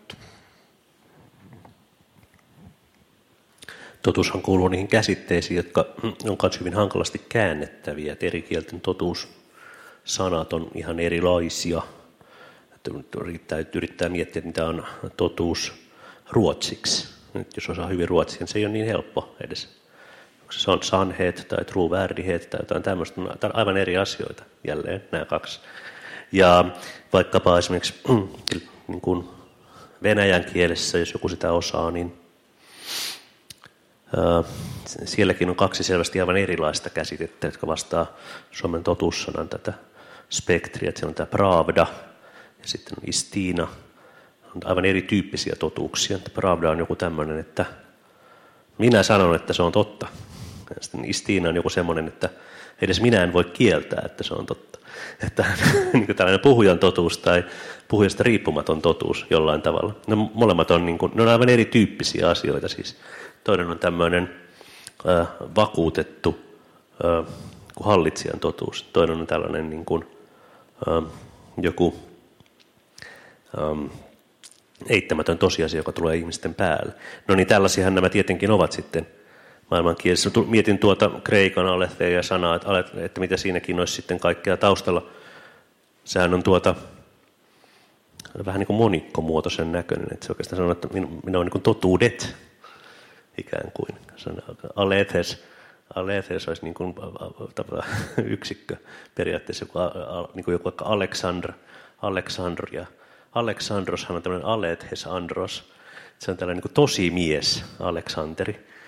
Öö, niin sitten tämä on vähän niin kuin, että minä totuudet. Mutta kyllä se tietysti, niin, mä en tiedä mitä kaikkea se on siinä, siinä tuota, tuon ajan juutalaisessa ja hellenistisessä kontekstissa tarkoittanut. Varmaan tämä kuitenkin kuuluu niihin asioihin, jotka joku tietää. en tiedä, tiedätkö sinä. Sitä, se, noitahan asioita on paljon tutkittu kyllä, että minkä, mitä nämä kaikki käsitteet on tarkoittaneet siinä Jeesuksen ajan maailmassa. Ja sitä yleensä oppii, että ne on tarkoittanut jotain aivan erilaista kuin mitä ne tarkoittaa meille. Kiitos. Otetaan vielä viimeinen kysymys tai kommentti. Joo, mä puhun nyt ihan kristinuskosta, koska en tunne muita uskontoja hyvin tietenkään, mutta tota, mun mielestä siis kun se on vähän ärsyttäväkin se Jeesus, kun se ei koskaan oikein, tai se sanoo jo välillä kyllä sanoo, että minä olen sitä ja tätä ja tuota, mutta aika vähän. Ja aina kun siltä kysytään jotakin, että miten, tästä, miten tämä juttu menee, niin se sanoo, että kerronpa tarinan. Että mä, tai näyttää jotakin. Että siis mä ajattelen, että kristinusko ei ole niin kieleen, ainakaan yksin omaan kieleen sidottu, kun voisi kuvitella, että, että siis Jeesus näyttää aika paljon, että Jumala on tämmöinen, tai mä oon tämmöinen. Ja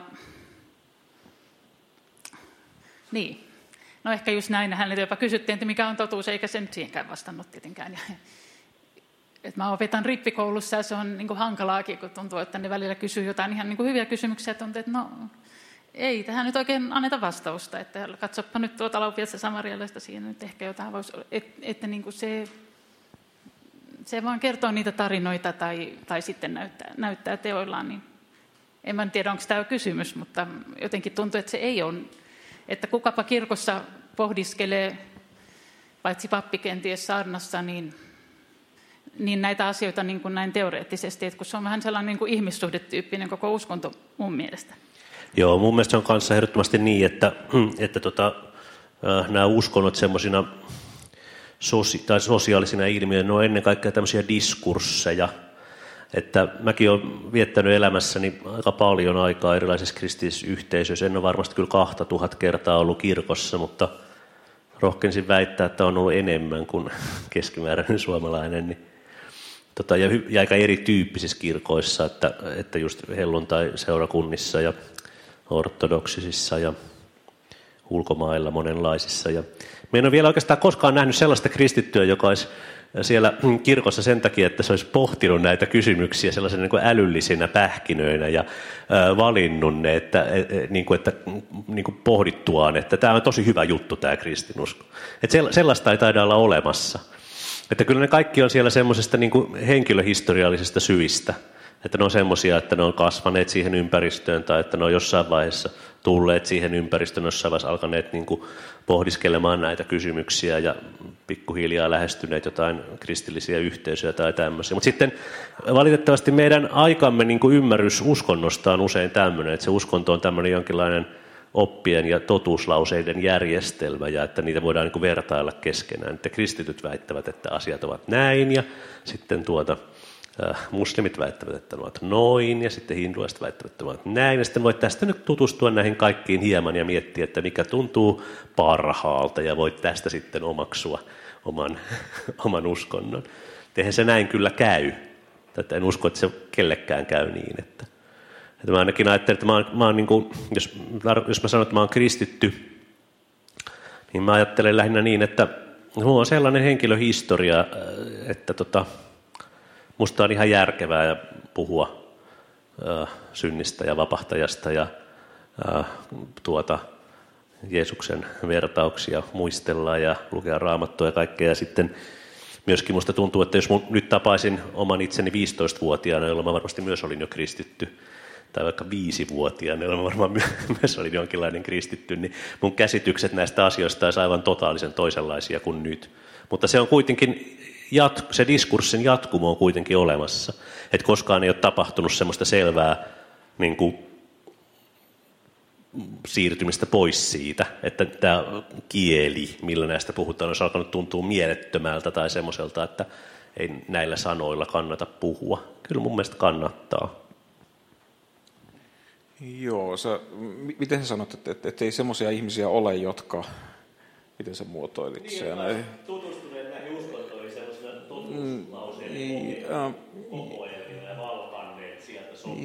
Siis kyllä näitä on aika paljonkin tällaisia henkilöitä. Mä tunnen monia heistä erittäin hyvin. Ehkä yksi, niin kuin, no en mä tiedä, voinko sanoa, että onko hän nyt tunnettu, mutta hyvä esimerkki Oxfordin uskonnonfilosofian emeritusprofessori Richard Swinburne, joka on siis ortodoksi kristitty mutta joka on äh, niin kuin kirjoittanut valtaisen teossarjan, jossa hän hyödyntää Bayesilaista todennäköisyyslaskentaa äh, kun tämän kristinuskon kokonaisuuden hahmottamiseen. Yksi Swinburnin kirja on käännetty suomeksikin semmoinen kuin Tuntematon tekijä, joka on tarkoitettu tällaiselle niin kuin laajemmalle yleisölle. Ja nämä hänen akateemiset teoksenkaan ne, ei ole niin suunnattoman vaikeita, mutta ne perustuu nimenomaan eri vaihtoehtojen todennäköisyyksien arvioinnille. Ja, ja tämä voidaan formalisoida matematiikan keinoin.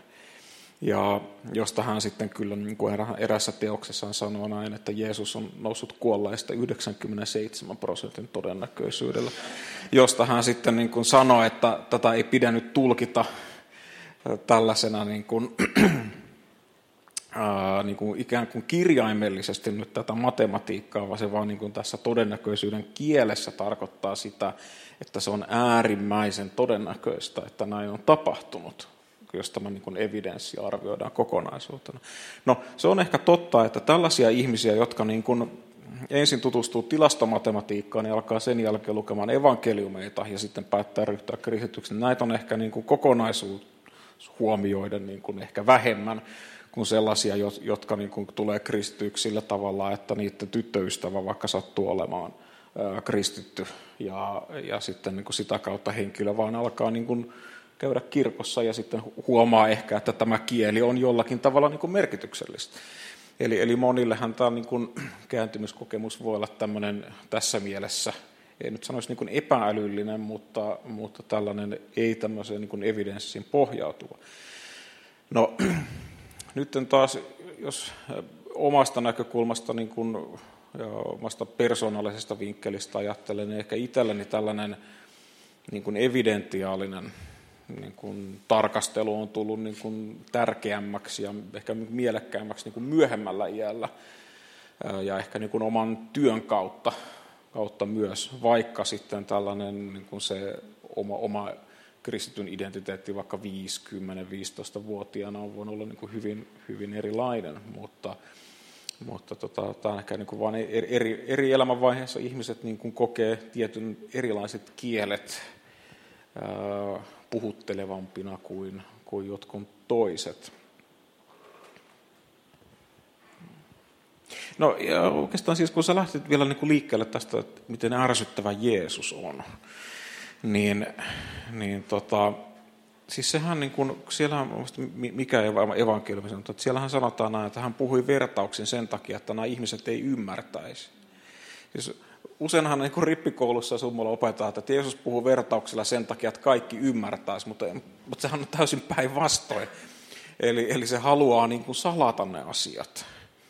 Ja, ja tässä niin kuin mun mielestä aika hyvin niin kuin näyttäytyy tämä tietty niin kuin juutalainen tausta, mitä jos sitä ei ymmärretä, niin, ei, niin kuin evankeliumeitakin on tosi vaikea ymmärtää, mitä siellä tapahtuu. Eli, eli niin juutalaiseen ajatteluun kuuluu tämä Jahven ja Israelin välinen liitto. Eli, eli siellä on tietyt, tietyt säännöt ja tietty yhteisö, joka toimii niiden sääntöjen mukaan. Ja sitten niin kuin, ää, niin kuin noudattamalla sitä liittoa susta tulee sen yhteisön jäsen. Ja se ei ole mikään tämmöinen ää, tota, niin kuin joukkia. Että se, sanotaan, että se on ehkä enemmänkin tällainen, se yhteisö on aika vaikea liittyä, vähän kuin joku niin kuin moottoripyöräjengi melkein. Eli, eli sun täytyy tehdä aika paljon, että sä voit niin kuin olla sen jäsen. Ja, ja Jeesus tekee sen aika niin kuin vaikeaksi. Ja, ja tämä niin kuin heijastelee tätä, tätä tota, ää, niin kuin tämän käytännön ja yhteisön roolia nyt nimenomaan kristinuskossa. Eli, eli se, että ää, jo, jo niin kuin vanhassa testamentissa on näitä kohtia, jossa niin kuin, vähän sanotaan niin kuin rumasti sellaisista ihmisistä, jotka nyt vaan käyttää kieltä, että ne vaan sanoo asioita, mutta ne ei tee. Eli silloin ne ei ole ikään kuin siinä niin kuin liitossa sisällä. Ja samalla niin Uudessa testamentissa on tämä, että eivät ne, jotka sanovat Herra, Herra, niin pääse taivasten valtakuntaan, tai miten se kohta tarkalleen ottaen menee. Eli, eli tavallaan se, se kieli on jo, jotakin, joka ikään kuin se päältää ää, tämmöistä tiettyä niin kuin elämänmuotoa, toimintaa. Ja, ja sitä niin kuin kieltä voidaan käyttää, käyttää oikein vain niin kuin osana tiettyä niin kuin elämänmuotoa. Suur kiitos näistä keskusteluista tälle joukolle täällä. Me varmaan ryhdytään nyt päättelemään tätä iltaa ja koska ollaan täällä Hyvän toivon kappelissa, niin tehdään tämä tämmöisen hiljen, loppuhiljentymisen keinoin ja me siis soitetaan vielä tähän loppuun kaksi kappaletta, joista jälkimmäiseen sitten kutsutaan teitäkin mukaan.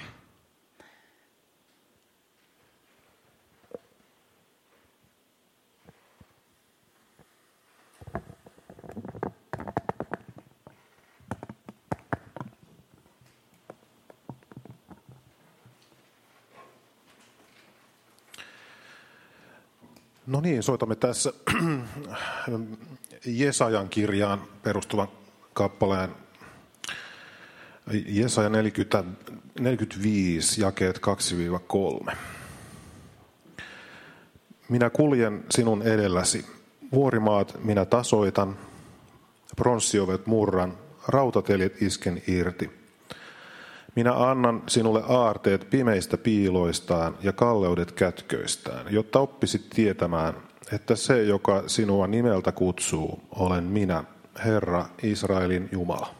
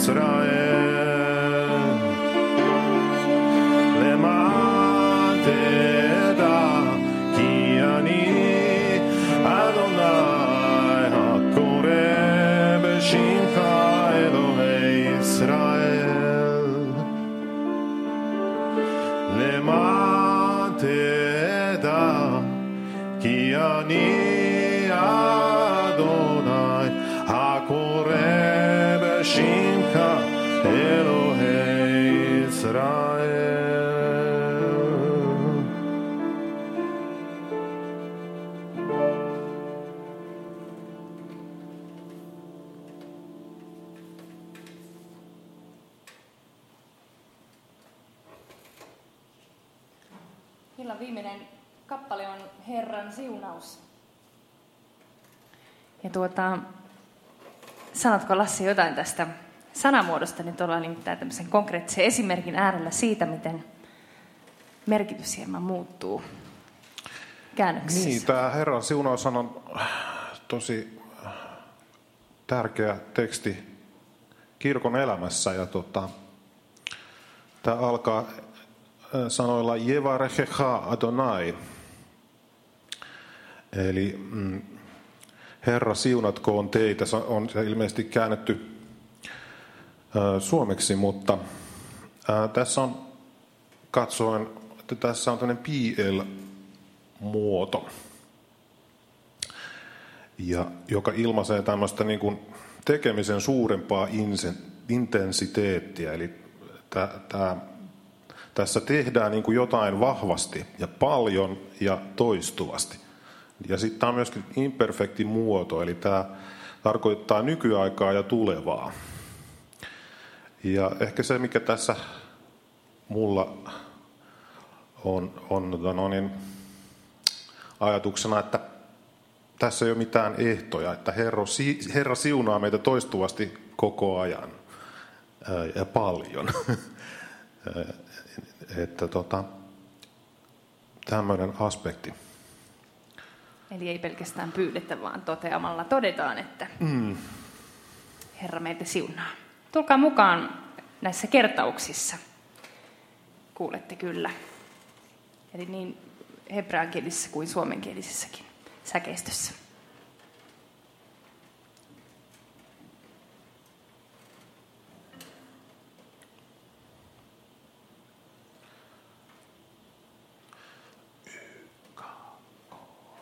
Música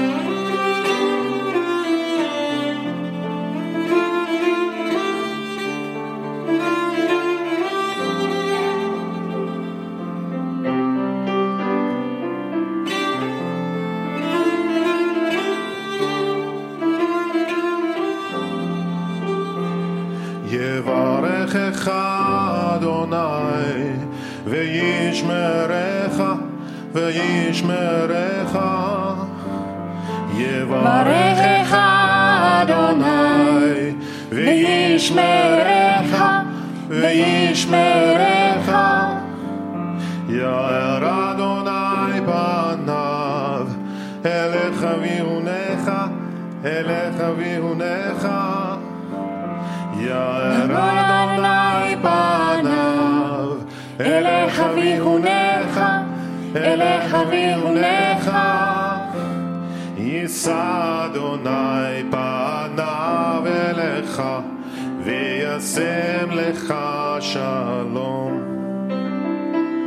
is Adonai panav elecha veyasem lecha shalom. Is Adonai panav elecha veyasem lecha shalom.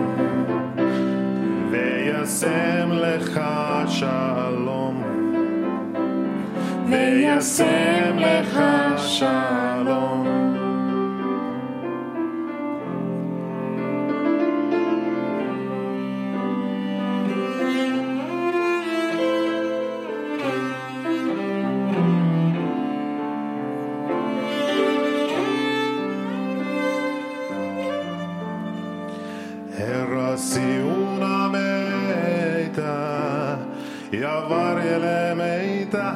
ja varjelee meitä. Herra siunaa meitä ja varjelee meitä ja varjelee meitä. Herra kirkastaa kasvonsa meille ja armahtaa meidät ja armahtaa meidät. Herra kirkastaa kasvonsa meille ja armahtaa meidät, ja armahtaa meidät. Herra kääntää kasvonsa puolemme ja antaa meille rauhan. Herra kääntää kasvonsa puolemme ja antaa meille rauhan. Herra kääntää kasvonsa puolemme. for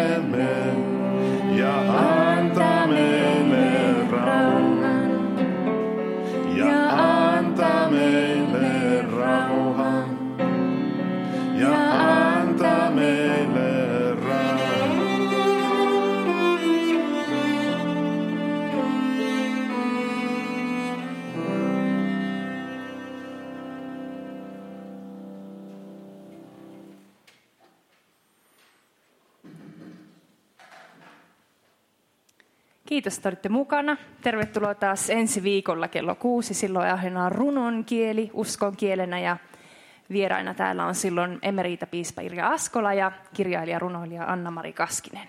Me Anun kanssa ollaan silloin musisoimassa ja virsilaulua yhdessä. Kahvia emme saa valitettavasti tarjoilla koronan takia, tämmöinen linjaus on, mutta hei hei.